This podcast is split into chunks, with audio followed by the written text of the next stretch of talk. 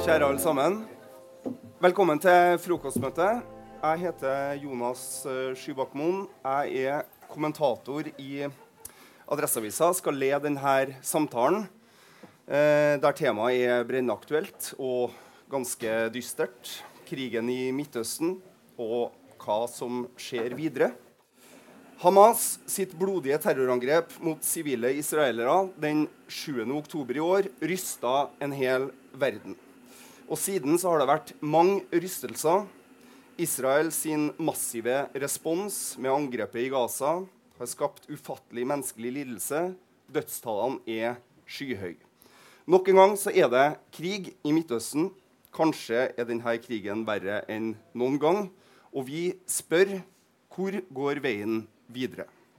Mitt navn er Jonas Skybakmoen. Jeg er kommentator i Adresseavisa. Og heldigvis så er ikke jeg her alene. Med meg har jeg en historiker og forfatter med dyp kunnskap om forholdene i både Israel og Palestina. Hun har permisjon fra stillinga si som assisterende direktør ved Noref, Senter for internasjonal konfliktløsning. Gi en applaus til Marte Heian Engdahl.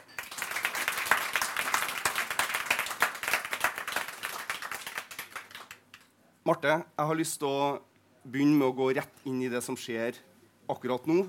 På radioen i morges så hørte vi at våpenhvilen er avbrutt, til tross for at egyptiske medier sendte ut melding om at den kom til å bli forlenga enda en dag. Mm.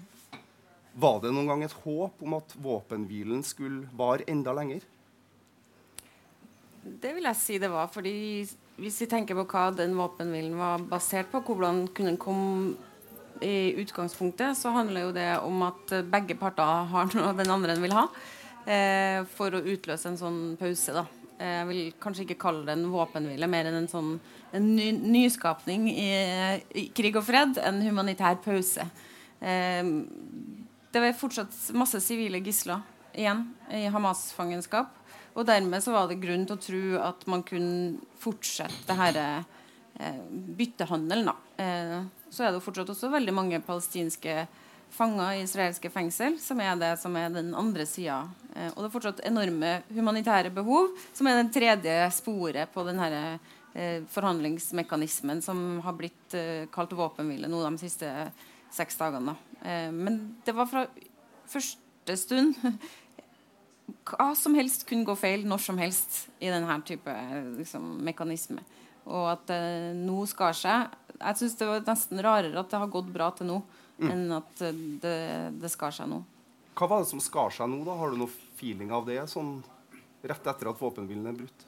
Um, nei, jeg, jeg, vet jo ikke om hva som er grunnlaget for det. Det eneste jeg har sett, er at uh, det kom uh, raketter mm. fra Gazastripa over mot Israel. Og da nå er det jo sånn at en våpenhvile, en humanitær pause, det er masse av det praktiske. Folk skal alle de her utvekslingene av fangene og humanitærhjelp inn og sånn. Men det er jo også for begge stridende parter en mulighet til å omorganisere seg, regruppere seg, eh, hvile, fylle på der du mangler noe, osv. Så, videre. så jeg tror ikke at eh, jeg tror israelerne var ganske klar for å svare med en gang det kom et brudd på den våpenhvila. Selv om eh, de sikkert ikke sant, det Dilemmaet for dem er jo at de har også veldig lyst på å få ut gislene i livet. Eh, men eh, jeg, du våkna til radioen. Uh, jeg våkna til en melding fra en jeg kjenner i Gaza, som sa Eh, Våpenhvilen er brutt. Eh, første angrepet drept i hvert fall sju sivile og skada 30. Mm. Så at de var klar på en måte til å svare kontant, det var i hvert fall heva over enhver tvil. Ja, for Netanyahu har vel vært tydelig hele veien på at denne krigen er ikke over. Altså at krigshandlingene skal gjenopptas. Ja, det har vært eh, det, eh, det, er derfor jeg også liksom nesten nøler med å kalle det en våpenhvile eh, i tradisjonell forstand. For en våpenhvile har som regel som hensikt å være første stegen på vei til en større politisk løsning. Men det var aldri, her, det var aldri aktuelt her. Eh, under hele krigen altså Hvis vi går tilbake Israel har sagt at de har de, de har fem, nei, tre militære mål da, kan du si, med krigen. De skal frigi gislene sine. De skal ha dem ut. Eh, de skal utslette Hamas, hva nå enn det betyr. Og de skal avskrekke. Eh, så de skal på en måte Med det så mener vi jo at de skal gjøre det så tydelig for Hamas og alle andre fiender i området at går du til angrep på Israel, så tenk deg om ti ganger mm. før du gjør det neste gang. Det tror jeg de siste 54 dagene, eller hva det nå er nå, um, har antageligvis uh, hatt en effekt i den avskrekkingsdimensjonen. Jeg tror både Hizbollah i nord og Hamas skjønner nå at israelerne ikke kommer til å spare på kruttet. Um, det tror jeg vi alle sammen har forstått. Um, så det er kanskje i hvert fall delvis oppnådd, det ene krigsmålet. Men det er fortsatt ikke oppnådd løslatelse av gislene. Selv om noen av de minste har kommet ut, og de mest sårbare, så er det fortsatt mange igjen. Eh, og det tredje krigsmålet, å utslette Hamas, er i hvert fall ikke oppnådd. Så med det så kan vi og at altså alle israelske politikere i posisjon som har noe innflytelse på det, sier krigen skal fortsette. Da tror jeg bare vi skal stole på at krigen kommer til å fortsette. Mm. Vi skal spole litt tilbake eh, til det du Marte, har omtalt som dag null, 7.10.2023.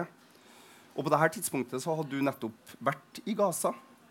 Eh, hvordan ble du kjent med at ja, la oss kalle den store krigen da, hadde brutt ut ja, når jeg var der i september, så det, lå det liksom et eller annet rett under overflata. Det lå en sånn så Folk som jeg skulle møte med, sa sånn Nei, men Det er bedre at vi møtes nå i ettermiddag likevel. For tenk hvis krigen kommer i natt, og da rekker ikke vi det. Så det er bedre at vi bare vi bare liksom få det gjort. eh, det er bra med alt som er unnagjort, sier svigermora mi. Men det, så her har det liksom en, eh, en annen eh, type alvor bak seg. da. Eh, men jeg hadde jo likevel en flybillett ned eh, 10.10. Så jeg hadde ikke liksom jeg vet ikke, du skulle tilbake 10. Ja, oktober. Mm. jeg skulle tilbake 10. oktober. Så det. Det, nå høres det ut som en veldig Hvis jeg sier liksom, jeg trodde det kom til å bli krig når som helst, og jeg hadde en flybillett tilbake hører, Jeg skjønner at det høres uh, litt uh, rart ut. Uh, men det er fordi at man husker på det som er normaltilstanden i det området her, er at en krig kan bryte ut når som helst. Det er fordi det er så mange grunnleggende problemer som ikke er løst i folks liv, og det er så mye uro pga. det. At man på en måte, den sikkerhetstrusselen er der hele tida. Så ble jeg eh, 7. oktober så var det høstferie i Oslo-skolen. Så da lå jeg i senga mi på hytta og ante fred og ingen fare, for så vidt. Eh, da hadde jeg Egentlig skulle jeg jo ned for å lage mat og lære meg å lage eh, palestinsk mat. Så jeg hadde også øvd veldig mye eh, i løpet av den høstferien eh, lagd masse mer eller mindre vellykka eh, forsøk på eh, å lage mat, særlig fra Gaza. Fordi jeg har tenkt sånn, og det er bra hvis jeg kommer og så har jeg liksom, så ser de at jeg vet litt hva det handler om, og hva ingrediensene er, og ikke minst liksom, øve litt på arabisken og matvokabularet var litt eh, skrint og sånn.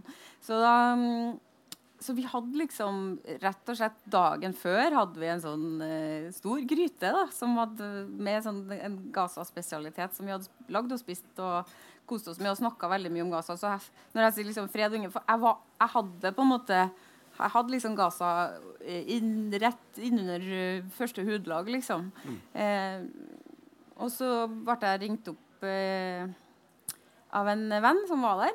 En som jeg har jobba med i mange år, uh, som sa 'nå er krigen her'. Mm. Og da hadde han kjørt fra sør til nord. Uh, for da, da, hadde vi snakka om på forhånd at det antageligvis ville vært tryggere. Så det bare er nok et eksempel på at alt det som vi trodde vi visste, alt det som var sant, bare Ingenting av det stemmer lenger. Så han kjørte, og så han, han sa Du skjønner ikke, liksom Det her er ikke vanlig. Det, her er, det var tusenvis av raketter på vei hit. Mm. Um, og så snakka vi litt om hvordan uh, Hamas hadde liksom Hva de hadde kunngjort sånn formelt, sluppet av videoer og sånn. Uh, og statements, nei, hva heter det, uttalelser. Uh, og da skjønte jeg at uh, dette kom til å bli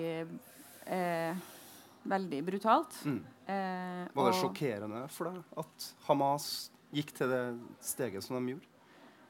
Ja, jeg tror jeg altså, At Hamas har vilje til å bruke vold, det er jo ikke sjokkerende. Det har de jo. Det er jo en gruppe som har en væpna ving. Mm. Eh, men jeg lyver til deg hvis jeg sier at jeg ikke ble sjokkert over at de hadde vilje til å bruke denne type vold. Jeg har lyst til å bare dvele litt ved det, fordi det var noe jeg leste du sa i et intervju med DN, tror jeg det var, at um, hvis det var én misforståelse du ville oppklare, uh, så var det at det noen gang var rolig i disse områdene. At det noen Mm. gang var rolig i Israel og på Vestbredden og i Gaza. Um, at nettopp det at krigen lurer i bakgrunnen hele tida. Men hvordan, hvordan oppleves det når man er der, egentlig? Nei, ehm, med det, så, det jeg prøver å adressere der, er at folk liksom, Når man får krigen dekt ehm, som norsk eh, leser, lytter eller seer, så dukker jo krigen opp når den er sånn krig som det er nå. ikke sant? Eh, og da kan man fort komme til å tenke at det som er ellers, er en slags fred, da, eller at det liksom, da er det fredelig. Men det er det som er den store misforståelsen. fordi eh, en fredelig, da, eh, hvis vi skal bruke det begrepet, en ikke-krigsperiode i det området Hvis vi tar Vestbredden først, da, eller eh, Jerusalem, så er det da er det, det bygges bosetninger på palestinsk land hver eneste dag. Eh, det blir arrestert barn, ungdommer og voksne i titalls hver eneste natt og hver eneste dag. Eh, det er hus som blir ødelagt. Palestinske hus og eiendommer blir ødelagt om ikke hver dag, så i hvert fall ofte. Man får ikke byggetillatelse. Eh, det er oftere og oftere sammenstøt mellom bosettere, israelske bosettere og, eh, og palestinere på Vestbredden. Og det er et voldsomt sikkerhetsregime med mur, gjerde, sjekkpunkter osv. Eh, så det er ingenting av dette her som er liksom Da er det Så det er normalen, da. Mm. Eh, så det er det jeg prøver egentlig å, å, å formidle, er at normalen her tror jeg de fleste av oss hadde ville reagert veldig negativt på hvis det var vår normal. Liksom. Det er en normaltilstand som er helt abnormal, eh, og som dytter på deg hele tida, på grensene dine, på hva du liksom, Det er hele tida en eller annen undergraving av verdighet eh, og frihet. Og det har en akutt eh, Det kan ha, få akutte utslag, men det har også en lang Når du drar det ut i, over langen, så har det tror jeg, en voldsom slitasje da, på et samfunn og på et folk. Mm.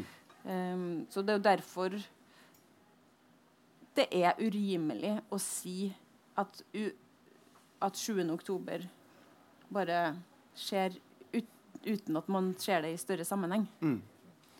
Eh, hva var det som lå i lufta? Altså, var det noen spesielle hendelser som hadde skjedd forut for 7. oktober, eller var det bare en sånn generell følelse, utmattelse?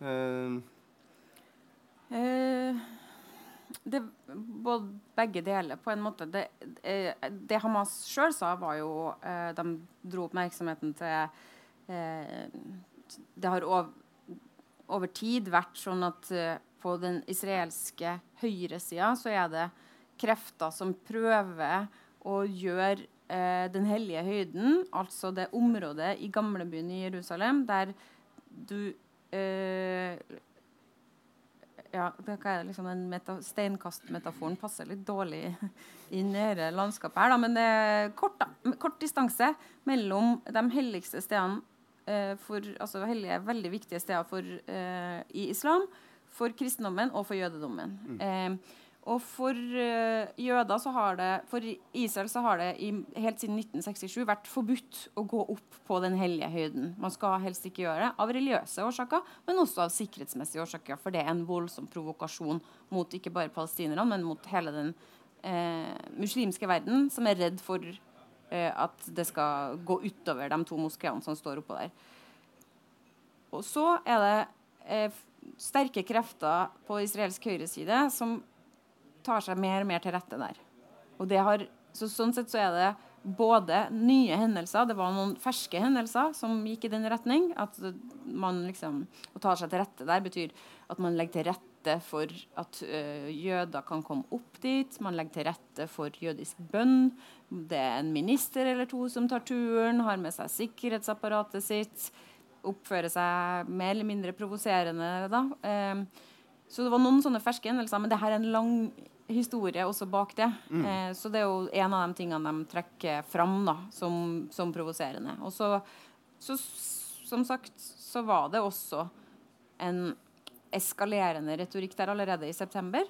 Når jeg var der da, Det var det som lå til grunn for at folk sa sånn skal vi ta det møtet nå istedenfor i morgen. Ja. Og det var at Israel hadde sagt at um, vi um, Hamas hadde sagt uh, neste krig Det har vært flere kriger uh, mellom Israel og islamsk hellig krig. Palestinsk islamsk jihad, en annen eh, politisk væpna gruppe, på, særlig stor i Gaza, som Hamas ikke hadde vært med på. De hadde sagt De hadde liksom sittet på benken. Da. Mm, mm. Eh, og da hadde Hamas sagt vi er ferdig med å sitte på benken. Vi kan ikke godta det her lenger. Da er det eh, vi kan ikke, det de ikke kan godta, er målretta angrep på lederskapet. Og, da sa, og når Israel da sa neste gang så kikker vi på deg og deg og deg, mm. Eh, så, had, så, det er liksom den eskalerende retorikken som lå der. da. Mm. Det er som voksne menn kommuniserer til hverandre eh, via Twitter eh, med sånne truende Og så skal vi andre liksom stå og forstå da, hva er det men det de sier, er at uh, vi følger med. Ja. Og hvis du følger med, så kommer jeg til å svare, jeg òg. Uh, så derfor så var det både på en måte den, den, lange krigen, den lange konflikten og litt sånn akutt mer sånn nye hendelser da, som mm. tror jeg må, må, regnes inn da, mm. i å forstå hva 7.10 liksom kom ut ifra. En annen opplysning som eh, jeg leste om eh, tidlig tidlig i morges eh, New York Times har skrevet om at det eksisterer et etterretningsdokument, et israelsk etterretningsdokument som viser at de skal ha hatt kunnskap om Hamas-angrepet allerede for et år siden. Mm. Um, har du rukket å, å, å, å lest uh, de artiklene om det? Har du noen tanker om det? Um, jeg har ikke rukket å lese det, men jeg har noen tanker om det likevel. um, Kom med dem. Nei, men uh, rett og slett at jeg prøver liksom å uh, Jeg er jo ikke nyhetsreporter. Uh, jeg er historiker. Så det gjelder å prøve å ikke fortape seg altfor mye i liksom play by play. Den ene lekkasjen her, og der ble det skutt noen der. Så man må liksom innimellom prøve å løfte blikket og si hva er det dette her egentlig handler om. Mm. Og det det egentlig handler om, Eh, både den lekkasjen eller den reportasjen der og, og andre som er beslekta, som jeg har lest eh, 7.10 var uansett hvordan du vrir og vender på det, en massiv etterretningstabbe. Mm. Um, det, det, skal ikke være mulig. Uh, det skal ikke være mulig for Hamas å planlegge og øve og få til å gjennomføre det der. Ut, liksom, det er en veldig sterk militærmakt og en veldig sterk etterretningsmakt vi snakker om, som er motstanderen til Hamas i det tilfellet her. Uh, så um, At det, det, jeg tenker er mest rimelig å anta, da, eh, er at det ikke er én ting som har blitt oversett, men det er mange små ting som har blitt oversett over lang tid. Og en annen lignende, Et eksempel på det en ting her at det skal bli et varsla. Egyptiske myndigheter hadde sagt vi har jo sagt fra til Israel at det kom til å komme et angrep. ok, Der var det kanskje et hint. I tillegg så viser det seg eh, at eh, det er en veldig teknologisk basert etterretning og overvåkning i, i rundt Gaza. Så det står ikke soldater langs hele grensa, f.eks.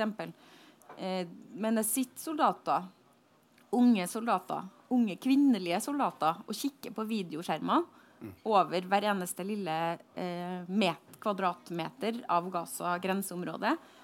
Og de her veldig unge, veldig kvinnelige soldatene de er veldig lavt i hierarkiet. Så de har drevet, viser det seg nå, og rapportert over flere uker av det de syns var veldig mistenkelig. Eh, aktivitet i sitt, eh, sin kvadratmeter. Mm. Altså Vi snakker liksom at de har om De skal liksom kun sånn eh, Skal kun vite om en stein har seg, liksom blitt flytta på i det området de har ansvar for. Uh, så har de meldt opp. Her er det noe rart. Her er det noe greier. Her er det en bil som ikke vi har sett før. Her virker det som en leder var på besøk. Her virker det som de har rett og slett et møte. Her virker det som, eller sånn så de har varsla masse småting. Men uh, systemet har ikke De har sagt sånn Lille venn, det Vi tror vi kjenner igjen en trussel når vi ser den, liksom, så bare følg ja. med på ditt Så jeg tror bare at det er mange ting. Jeg tror det er Det er noen som ikke har greid å legge sammen to og to her? Det er et svært det er et hierarki. Sikkert mm. altfor mye mellomledere, som ellers i arbeidslivet. Eh, masse eh, småting som ikke har blitt plukka opp. Og selvfølgelig et uh, Jeg har ikke noe lyst til å bruke uh, imponerende, men jeg tror Hamas hadde en katastrofal suksess mm. 7.10. Mm. Jeg tror ikke de sjøl hadde drømt om at de skulle få til det de fikk til. Hvorfor gjorde Hamas det de gjorde 7.10? Altså, hva var det de ville oppnå med det? Også der tror jeg det er smartest å tenke på at det, som, at det er flere ting på en gang. Altså. Um, de vil selvfølgelig eh, Det de sier, er jo ikke sant sånn uh, Forsvare Al-Aqsa, altså liksom moskeen i Jerusalem og litt sånne uh, Nesten litt sånn eh, Armag endetids uh, setninger og begrep og vendinger da, som de bruker. Um, så noe av det altså, Noen av dem er helt sikkert motivert av det. Mm. uh, det tror jeg Og så er det det her eh, med å få eh, Det å ha israelske fanger, soldater eller sivile Det har ikke vært så veldig mange sivile, da, men det er det er en valuta, rett og slett. Det høres helt forferdelig ut, men det er det da i det spillet her, i hermetegn. der eh, veldig mange av dem som jeg snakka om, som sitter fengsla med eller uten dom, med eller uten eh, grunnlag for å være i fengsel, er jo ønsker Hamas og andre palestinske grupperinger å få ut av fengslene. Og da er det liksom mm, etablert en slags logikk der man bytter israelere mot fanger.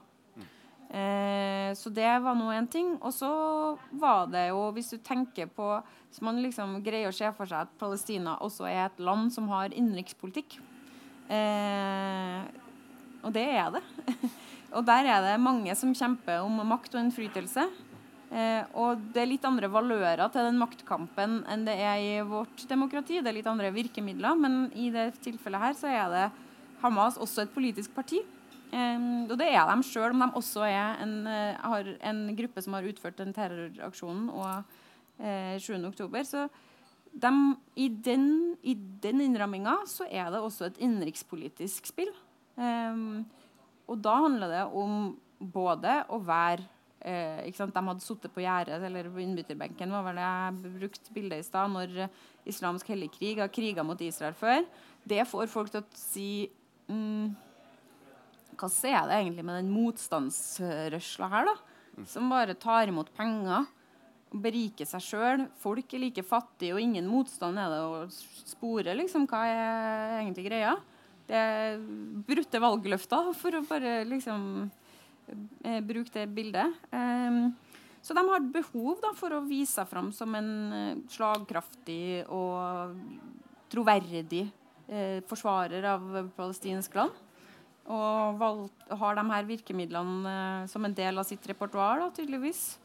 Um, og så er det den tredje dimensjonen som kanskje er mm, større og mer regional. Og det er at palestinerne har jo helt siden uh, Egentlig helt siden de arabiske opprørene i 2011 og utover uh, liksom uh, tok fart og spredde seg og har det som var fra før av et sånn uh, oppmerksomhetsproblem for palestinerne, at de liksom ramla av uh, radaren internasjonalt, ble det enda tydeligere. Eh, og da, når Israel har normalisert forholdet sitt med flere og flere land i den arabiske verden, så blir det her enda den dimensjonen av palestinsk politikk som irrelevant enda tydeligere. Mm. Og da når ryktene begynte å lekke om at Israel på toppen av alt var i ferd med å normalisere forholdet sitt til Saudi-Arabia Jeg tror den avtalen lå lenger fram i tid enn optimistene trodde. Men uansett, da, det var det som Da er det på en måte Det er spikeren i kista. da, Frykter du hvis du er palestinsk politiker eller uh, geriljaleder eller hva som helst. Eh, så da kommer alle de tingene sammen og tilsier at eh, vi kommer ingen vei diplomatisk. Internt i bevegelsen har det helt sikkert vært en stor Eller det har det vært i hele Hamas-bevegelsens historie. Liksom en dragkamp mellom de militante og de politiske. Og de politiske har uh, ingenting å vise til. Altså, de, de, har ingen seire. De har ingenting de kan vise fram til sitt eget folk, til hverandre, til de militante, som sier Nei, men det lønner seg å gå den veien her. Mm. Uh, så da Det som skjer da, er jo også kanskje mm, lignende som i partier ellers. da. Bare at de militante her, når de, den fløyen vinner diskusjonen internt, så er konsekvensene så katastrofale. Mm. Um, For det er et maktskifte så innad i Hamas også, sannsynligvis? Ja, i hvert fall er det noen som har vunnet og noen som har tapt den diskusjonen. Mm. Går det an å tenke seg at Hamas gjennomførte angrepet den 7. oktober uten å forstå hva konsekvensene ville bli? Nei. Um, de må ha forstått uh, hva konsekvensene ville bli. Men igjen, jeg tror ikke de forsto at de skulle få det til å bli så stort som det ble. Jeg tror ikke de hadde sett for seg altså Jeg tror for å være helt ærlig, at de hadde kommet til å vært så Sist da, så fikk de bytta én soldat mot over 1000 fanger. Så de hadde ikke trengt 239 gisler. Så jeg tror ikke de hadde tenkt at nå skal vi dra over og ta mange hundre gisler med oss tilbake. De hadde vært fornøyd tror jeg, hvis de hadde brutt gjennom grenser. Det hadde vært en kjempesuksess militært sett. En så liksom, en ikke-statlig væpna aktør mot en svær våpenindustri og en kjempesterk hær. Det i seg sjøl ville vært en seier ikke sant, for dem. Eh, at Hadde de fått med én eller to soldater, hadde også vært en seier. Hadde de drept noen i tillegg også, altså, Nå bruker jeg seier som Dere skjønner at jeg mener at det ikke er, no, det er ingen som vinner her. Eh, men det de jeg tror ikke de kan ha drømt om, er at de ikke skulle bli stoppa. Mm. Det her er en shabbat, en lørdag, en helligdag, eh, en hviledag i Israel. Det er også enden på en hel ferie, en helligdagsuke.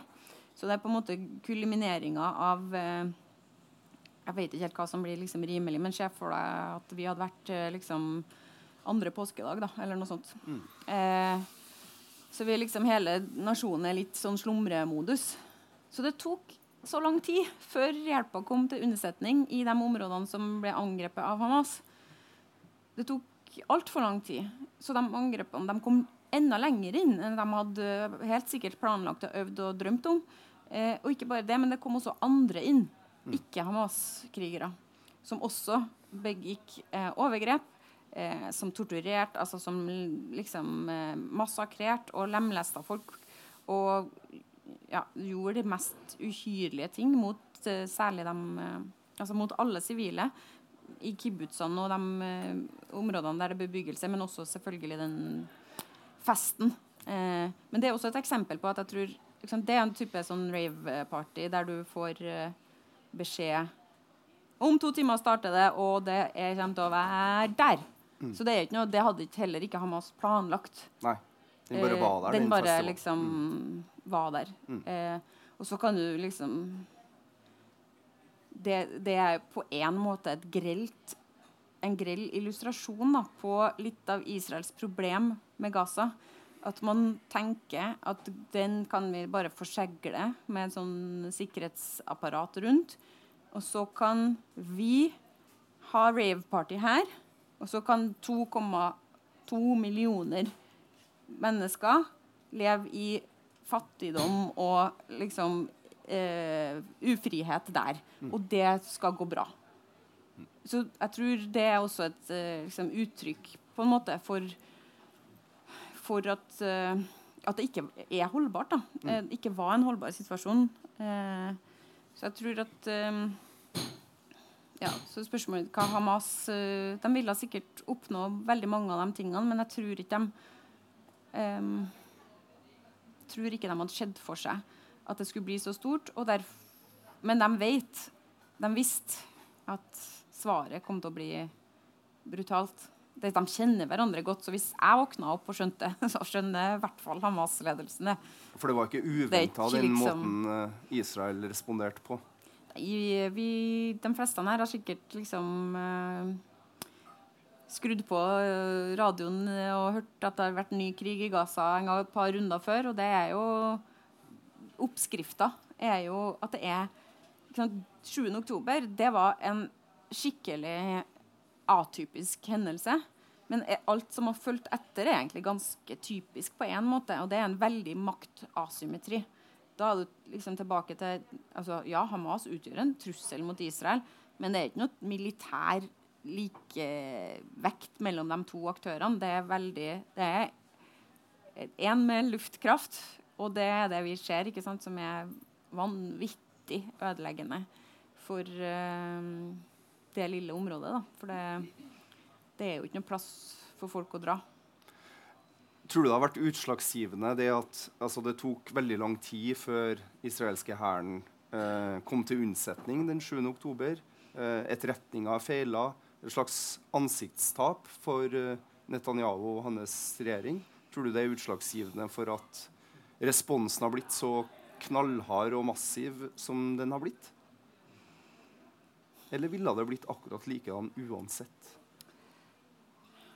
Um, det er klart at uh, det, det nok spiller en rolle at det israelske forsvaret, IDF, og forsvarsledelsen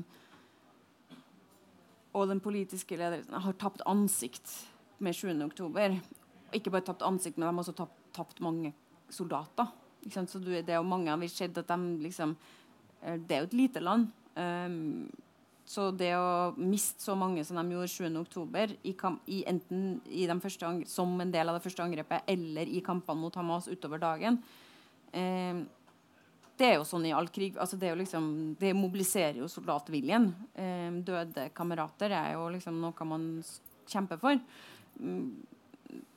Men jeg er av den oppfatning at eh, altså, Jeg tror minst like sterkt nå er, er den følelsen i Israel at vi er ikke trygge og tryggheten vår kan bare skaffes ved å utslette den trusselen. Og den har ikke bare gehør i det politiske lederskapet eller hos Netanyahu. Så det er mer enn den derre Jeg har ikke noen trua på at det er bare det.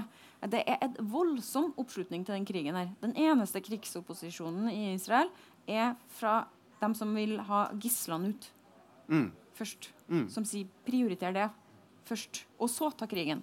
Så det er ikke noe, finnes ikke noe opposisjon til krigen. Den har bare massiv støtte, også på, i sentrum-venstre-landskapet eh, i Israel. Så, eh, og det som er på en tror jeg kanskje liksom, måten å forstå hvordan en hel nasjon kan For det, det vi sitter her og lurer på, men hvordan blir det tryggere for dere å drepe 15 000 der 70% av dem er unger og kvinner?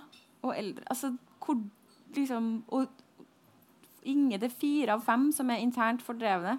Altså, det er så svære Det er liksom dimensjoner her som er helt beyond. Så mm. hvordan blir det tryggere av det, tenker vi. Kan, hva er liksom logikken her? Og for dem så tror jeg at det er viktig at vi de er, Helt siden 1948 så har en del av liksom, den israelske kollektive selvforståelsen vært Vi er under angrep. Hvis det blir krig, så er det for det må bli krig. Vi er trua.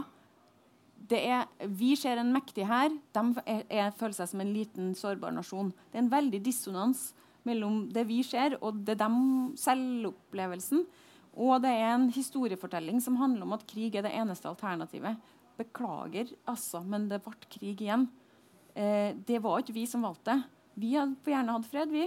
Men fienden angriper og angriper, og her er vi. Vi gjør ingenting, egentlig, og så må vi forsvare oss, og så blir det Så jeg tror den den, hva skal vi si, den tråden, da, mm. den er lang. Mm. Og strekker seg tilbake til 1948 og opprettelsen av staten. Og er en del tror jeg, av det vi må forstå, som liksom slår ut i full blomst da, når en hel nasjon eh, står bak en sånn her type krig, som har så katastrofale konsekvenser for et annet folk. Jeg har hørt en uh, eh, podkast med en israelsk-amerikansk forfatter mm. uh, som heter Jossi Klein Halevi. Og han beskrev Israel den 6. oktober, altså dagen før angrepet, som nesten på randen til borgerkrig. Det er mm. så mye interne stridigheter, så sterke motsetninger innad i Israel. Men den 7. oktober så var det som om landet ble fullstendig forent igjen mm. på et knips. Mm i den store krigen. Tror du, tror du at en sånn analyse er, er, riktig? Du har jo vært inne på det allerede. Jeg må si det er veldig slående. Bare det i, Jeg tror det var sammenhengende. Det var i 40 lørdager på rad så hadde uh, israelske politiske opposisjonen eh, demonstrert. Og da snakket vi liksom om at det var 2000 i fakkeltog. Liksom. Det er 100 000 som kommer ut hver eneste lørdag i 40 uker for å demonstrere mot regjeringa si og mot regjeringas forslag til juridisk reform. Eh, reform for dere som hører på podkasten, var her i store hermetegn. Eh, juridisk kupp er det andre som kaller det, men i alle fall store endringer i rettssystemet. Eh, lørdag 7. oktober så ikke selvfølgelig avlyses den politiske demonstrasjonen, men akkurat de samme folkene stiller på dugnad i de her berørte eh, samfunnene. Mat, klær, trygghet, eh, helsepersonell ikke sant? Kjem, liksom. Så alt er snudd på hodet med en gang. Eh, så det er jo eh, Det er sikkert et uttrykk for mange ting. Israel er et, et land som har rommet veldig mye uenighet. Eh, det har også plass til ytringsfrihet, og det er mulig å, å være veldig tydelig på, den, eh, det, det, på det du mener. Det er liksom veldig god kultur for å bare liksom snakke makta midt imot og eh, demonstrere og være i opposisjon. Men, men, Så det er det nok liksom Men det er også et bilde på en veldig liten, veldig sårbar nasjon. Eh, der alle kjenner alle, eh, sånn i overført betydning. da eh, Eh, og at uh, med et sånn type angrep Jeg vet, altså det, det liksom, jeg syns ikke det er noe som gir mening for oss å sammenligne. Men hvis vi, hvis vi bruker vår verste liksom etterkrigsdag, eh, 22.07., eh, som en liten liksom, dipp inn i hvordan det føles Jeg tror vi alle sammen i Norge føler at 22.07. var et angrep på langt flere enn altså jeg, jeg kjente uh, ikke så mange som var på Utøya, men jeg føler likevel det var et angrep på meg, på mitt land, mm. og på mine, mitt demokrati og på mine Så jeg tror hvis du klarer liksom å gange det med ganske mye, da, mm. så har du noe av den følelsen som, som israelerne sitter igjen med, da, og som gjør at de legger vekk den politiske opposisjonen mens krigen varer. Men den dagen krigen er over, det er første dagen i et voldsomt politisk oppgjør. Ja. Og da er det over og ut for Netanyahu antagelig, eller? Så det er en type eh, spådom som eh, sier i hvert fall ikke det live on tape. Eh, han har et formidabelt politisk talent. Du kan like han eller ikke, men han har vært Israels statsminister i 16 år. Og har vært uh, veldig upopulær i mange av de årene, og er likevel Israels statsminister. Um, så han har et eller annet uh, ved seg som vi ikke skal avskrive. Men når det selvfølgelig det, altså, det som er skummelt her, er jo at uh, siste dag i krigen er første dag i krigens oppgjør, men også i Netanyahus personlige um, politiske uh, oppgjør. Mm. Og det er jo en av de tingene som som kan få han til å konkludere med at uh, at uh, han også frykter den dagen krigen er over. Uh, som ikke tilsier at vi får en kort krig. Mm. Mm. Eh, så om han Og jeg tror ikke han kan overleve det, den rundvasken som kommer til å komme. Men han er eh, og hvis han ikke overlever, så er det mange ting. Han hadde en stor uh, motstand i befolkninga fra før. Han er jo på tiltalebenken personlig for uh, mislighold av uh, økonomiske midler og korrupsjonsanklager osv. Uh, han har politisk ansvar, satt med det politiske ansvaret um, 7.10. Han har også sittet med det politiske ansvaret i de 16 årene for at ingenting annet har skjedd med Gaza. At den derre håndteringa av Gaza, som ikke er noen løsning, og som, er, noe, liksom, som er liksom en krig i ny og ne. Det er også hans politikk. Eh, og i tillegg eh, så sitter han med en stadig økende kritikk mot seg fordi at han ikke eh, møter pårørende. Han reiser ikke og bruker ikke tid med de områdene som ble hardest ramma. Familiene til gislene. Han tar ikke møter med dem. Det er helt altså, kommunikasjonsfaglig helt høl i hodet. Mm. Eh, og som, stats, altså, som leder av nasjonen så er det helt, det er helt uforståelig at ingen av rådgiverne hans når gjennom og sier liksom, tror du må ta det møtet med de 250 familiene som har gisler. Men han gjør ikke Han har gjort det én eller to ganger. Eh, og han er den eneste lederen i Israel, lederen av etterretninga, lederen av Forsvaret, forsvarssjefen, alle har sagt jeg har en del av det ansvaret for 7.10, men vi tar det etterpå. Nå er det krig. Han er den eneste som ikke har sagt det offentlig. Så han har kritikken mot han kommer til å komme fra alle hold, med alle mulige eh, typer eh, innsigelser. Noen gammel, noen ny. Mm. Eh, mm. Så det skal Til og med han skal klare et uh, kunststykke uten like. Uh, men det hører med til historien her at israelske velgermassen, med en gang det er en eskalering, den flytter seg til høyre. Um, så han kan jo bli beskytta likevel av krefter som uh, tenker at han er den beste, tross alt. Mm. Vil Israel greie å nå målet sitt om å utslette Hamas? jeg har prøvd virkelig å forstå hva det målet liksom, hva det betyr. Så mm. hva, hva, legger de i det? I starten så var det bare sånn De skal liksom ofte Face of the earth. ikke sant? De skal liksom, du ser for deg liksom, det skal en råtten plante som skal røskes vekk og kuttes i småbiter og bli til kompost. et eller annet. Men eh, det går jo ikke. Eh, for Hamas er en militær eh, bevegelse. Men det er også en politisk bevegelse, et parti og en sosial bevegelse. Eh, så, og det her vet jo israelerne. De er ikke dumme. Altså, vi kan være uenige i mye av utøvelsen av politikken og i, synes at det er uforståelig, eller at vi Men de er ikke dumme.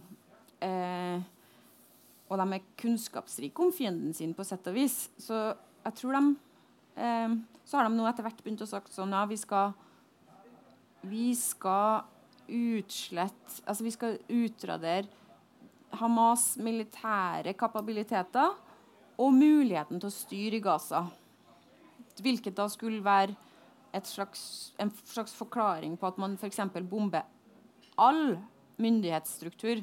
Fordi det var Hamas helseministeriet, Hamas landbrukskontoret, Hamas innenriksministeriet altså Alle de eh, så, ikke, altså, så, så, de kommer til å lykkes, sier jeg at Hamas kommer ikke til å klare å styre Gaza. Men det kommer heller ingen andre til å klare.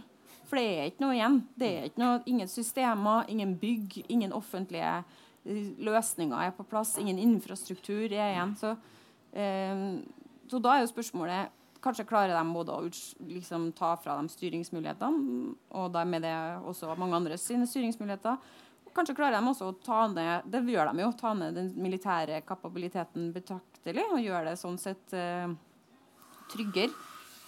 Men hva er, det som kommer til å vokse ut av det der?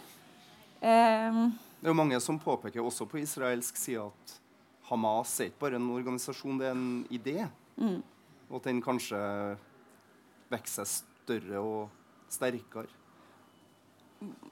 En ting er jo Hamas historisk har jo da i alle tidligere tilfeller når de har blitt møtt med sterk militær motstand, det her er ikke første gangen, så har de på en måte De er heller ikke dumme. Så de har eh, omorganisert innsatsen sin til å bli mer sosial. Så de da eh, Det kan handle om basale ting. Altså du kan ekstra engelskundervisning i moskeene. Eh, du kan eh, Fotballaget eh, bygge en ny bane siden av moskeen eller i det nabolaget der det ikke er altså, Fattigdomshjelp folk som er i dyp fattigdom med, med bistand, pengebistand eller matbistand osv. Masse sånne sosiale eh, tiltak. Eh, og da kan de hvis de tar ned det militære, kan de skru opp det. Og med det bli en veldig viktig fortsatt være en viktig aktør. Jeg tror bare ikke du og hvis det ikke er dem Hvis, de så, hvis vi ser for oss liksom en fantasiverden der Israel greier på et eller annet vis nå å, å ta ut alle Hamas Hvis det er 40 000, sier de, med liksom Hamas-krigere i, i, den militære vingen Det er jo ganske mange, da. Eh, men sier de klarer å ta alle dem. Eh, og på en måte som ikke også dreper 400 000 andre på veien. Eh, spørsmålet er jo da eh, om, om, Hamas blir utradert, eh, vil ideene dø? Eh, vil ideene Vil motstanden, fiendskapet, bli mindre? Så hvis det er ikke er Hamas, så er kall det hva du vil. da. Kall det noe annet. Det, mm. et eller annet kommer til å vokse opp av den aska. Um, og det kan godt hende at det blir enda mindre dialogvennlig enn det Hamas har vært. Eh, de har tross alt prøvd å være et politisk parti og deltatt i valg og prøvd eh, Jeg vet, skal ikke si etter beste evne, men i hvert fall har eh, prøvd å styre da, mm. eh, på Gazastripa eh, siden 2006 uten å få til det. Så jeg tror eh, Både tror jeg at det ikke går an å utslette dem. jeg klarer ikke helt å skjønne hva det betyr. Og hvis det skulle gå an, så kommer det bare noe annet. Er det det jeg tenker? Det er jo meninga at vi skal snakke om veien videre her. Hva, rett og slett hva løsninga kan være på sikt. Eh, du slår ikke meg som optimist, Marte. Nei, Jonas, det er Hvis vi starter med veien videre, da. Eh, hvis vi hopper tilbake til det jeg sa om Israels krigsmål Hvis det er avskrekking, gisler og utsletting av Hamas, som er ingen av dem kanskje avskrekking, men likevel Og det er tydelig alle, alle sier de skal fortsette krigen. Um, nå er det, det er fortsatt masse folk igjen i Nord-Gaza. Men uh, den israelske kontrollen der blir bare uh, De kommer til å ta mer og mer kontroll over hele området. Eh, og det, bor så, det, er fortsatt såpass mange som ikke har eh, ikke har flykta derfra. Så da kommer tapstallene i Nord-Gaza til å bare bli enda større. Mm. Um, og så er det den her eh, ideen om at uh, liksom, hvis du skal utslette Hamas, så trenger du bare å ta Nord-Gaza. Det tror jeg heller ingenting på. da. Det tror jeg ikke israelerne tror på heller. Det er bare at De har, bare, de har ikke starta med liksom, resten av kommunikasjonslinja si ennå. Så nå tror jeg vi skal følge med på at de kommer til å snakke mer og mer om sør, og mer og mer om Kanyonis. Der er det Hamas, uh, Yahya Sanwar, lederen av Hamas i Gaza, er fra. Det er skikkelig ormebord. Der må vi Så da har de en eller annen idé, virker det som, at de skal be folk om å evakuere igjen store hermetegn her. Eh, øst mot kysten. Og så skal de ta Kanyonis by og så skal de ta folk tilbake igjen dit. Altså, jeg tror bare, liksom, Det går ikke opp, da. Det er det jeg prøver å si. Mm. Det kommer til å være en langvarig og fortsatt enormt blodig krig hvis, når det fortsetter i det sporet her. Og Derfor er jeg veldig ukomfortabel med å snakke om veien videre. For veien videre vil avhenge av hva er det som står igjen. Mm. Er det noe igjen? Mm. Har 2,2 millioner blitt fordrevet til Sinai-ørkenen og Egypt? Eller er det stopper det rundt omkring her? Er 15 000 drepte og 25 000-30 000 skadde liksom mot slutten av denne tragedien, eller er det bare starten? Eh, og min frykt er at det bare er starten. Eh, og er, det, ja, så er, derfor så, så er alle liksom sånn dagen derpå-diskusjoner er For det første så føles de fjern fordi man er midt i krigen. Nå har den bare starta igjen opp i dag. Og så er de helt avhengig av hva er liksom resultatet den dagen man bestemmer seg for at krigen er over. Hva er det som er igjen da? Fins det noen som faktisk kan påvirke denne situasjonen? Altså, USA har jo vært ganske tydelig i sin støtte til Israel. Eh, EU har kanskje ikke gjort så mye eh, som man kunne ha forventa. Eh, er det andre land i Midtøsten som må på banen for å, for å gjøre noe som, når det kommer til internasjonalt diplomati?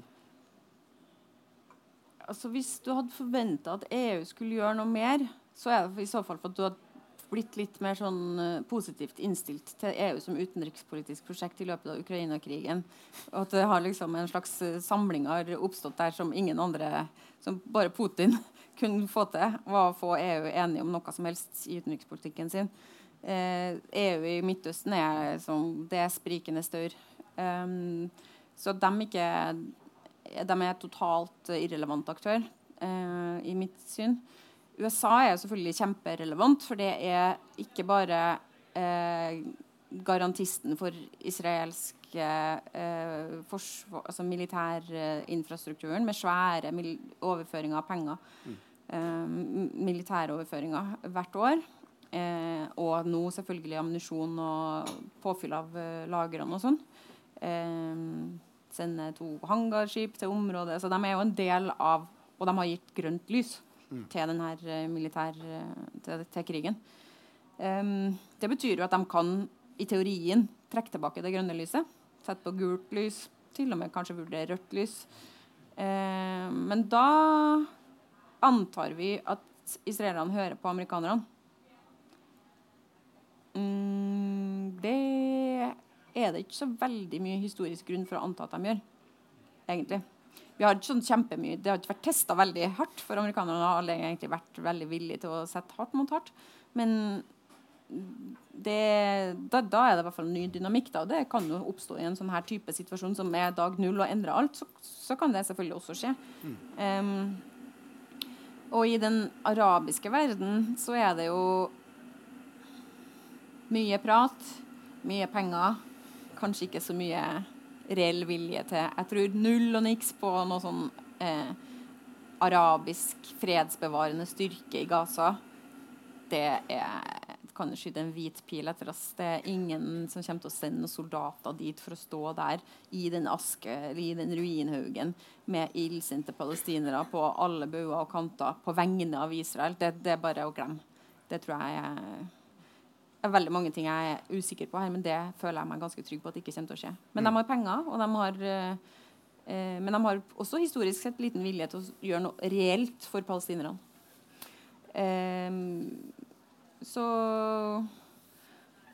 jeg er amerik Amerikansk endra politikk er selvfølgelig det som er det mest liksom, tyngste virkemidlet her. Um, men heller ikke det kan vi helt vite hvordan det slår ut. Mm.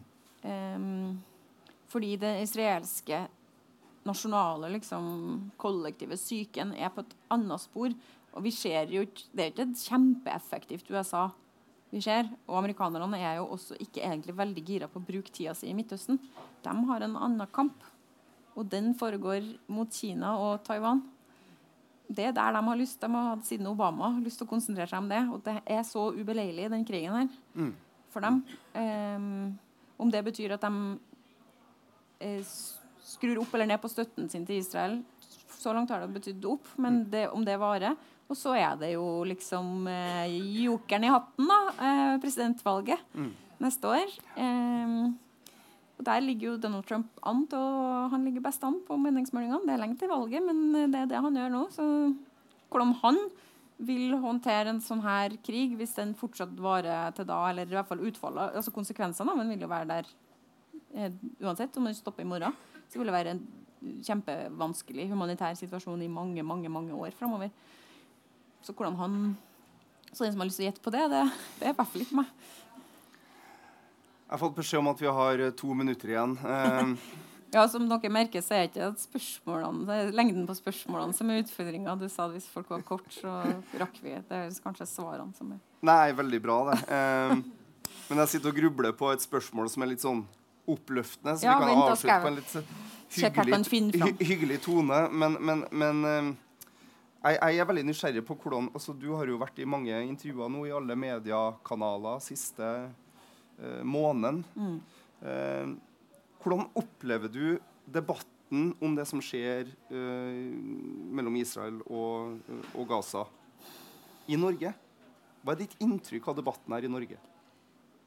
Um, det, er mange, det er flere ting på en gang. Uh, I det liksom uh, uh, På ett nivå så syns jeg det er fantastisk mye engasjement og interesse og kunnskapstørst. Og folk kommer på frokostmøter i 15 minus og rydder plass liksom, til å lære noe mer eller å høre om situasjonen. Det skjer over hele landet. Det er store solidaritetsmarkeringer. Det er et, det er et engasjement som er eh, både inspirerende og rørende, syns jeg. da, at, man, at verden kjennes nær. At det kjennes som det er mange som kjenner at det her angår dem.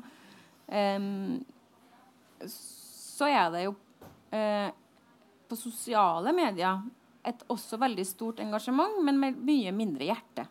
Eh, mye mer orientert rundt å ikke, ikke engang ha rett sjøl, men å ta andre i feil. Og liksom pelle på hverandres argumenter. Eller 'du sa det, men ikke det', og 'du har ikke hørt deg fordømme det, men du sier nå at du er lei deg for det', og 'hvor var du da', og 'hva med Jemen', og hva med liksom Masse sånne en, eh, en, en si, en, virk, en del av vår virkelighet hvor uh, det verste av oss uh, får plass, uh, og som er konstruert rundt enkeltindivids følelser heller enn kunnskap og journalistikk eller liksom dypere forståelse. Så alle blir liksom et potensielt offer. Mm. hvem som helst kan føle seg krenka eller redd eller lei seg, og det handler om dem. Og det er veldig vanskelig å angripe det. Som en føl altså, men det er også en helt elendig utgangspunkt for en forståelse av en, en så sammensatt eh, krigsdynamikk som det her er. Eh, så, sånn sett så syns jeg liksom Norge Norske pressedekninger syns jeg til nå har vært både brei og god og vilje til å gå dypt inn i smått og stort, og ikke minst å holde også øye på Vestbredden, som forsvinner veldig i fokuset på Gaza med en dramatisk eskalering også der. Så når vi snakker om er, blir det regional eskalering, det er alle regionalt eskalert. Det er ville Vesten. Så jeg syns egentlig at sånn, så på ett nivå så har det vært bra, og det er masse bra som skjer. Og på det andre liksom um, Så jeg vil liksom uh, oppfordre folk til å uh, ikke prøve å henge seg sånn. Ikke bli liksom Jeg skjønner at det, at det er deprimerende å skru på radioen sin og lese aviser og se på Dagsrevyen og sikkert også logge på Facebooken sin og sånn, men eh, det angår fortsatt oss. Eh, folk i Gaza nå trenger jo at øh, Og Israel trenger at vi fortsetter å bry oss om det her. Det gjør de også i Ukraina. Så det er liksom ehm, Det er deprimerende, men det er virkeligheten. Og hvis folk i krigen ikke har gitt opp, eh, og kjempe for livet og kjempe for å bli hørt og for at historiene skal komme ut, og for at vi skal forstå det, så er det vårt ansvar synes jeg, å ta imot det og være villig til å liksom, fortsette å høre etter når de snakker. Kjære alle sammen, vi har kommet til veis ende. En applaus til Marte Heian Engen.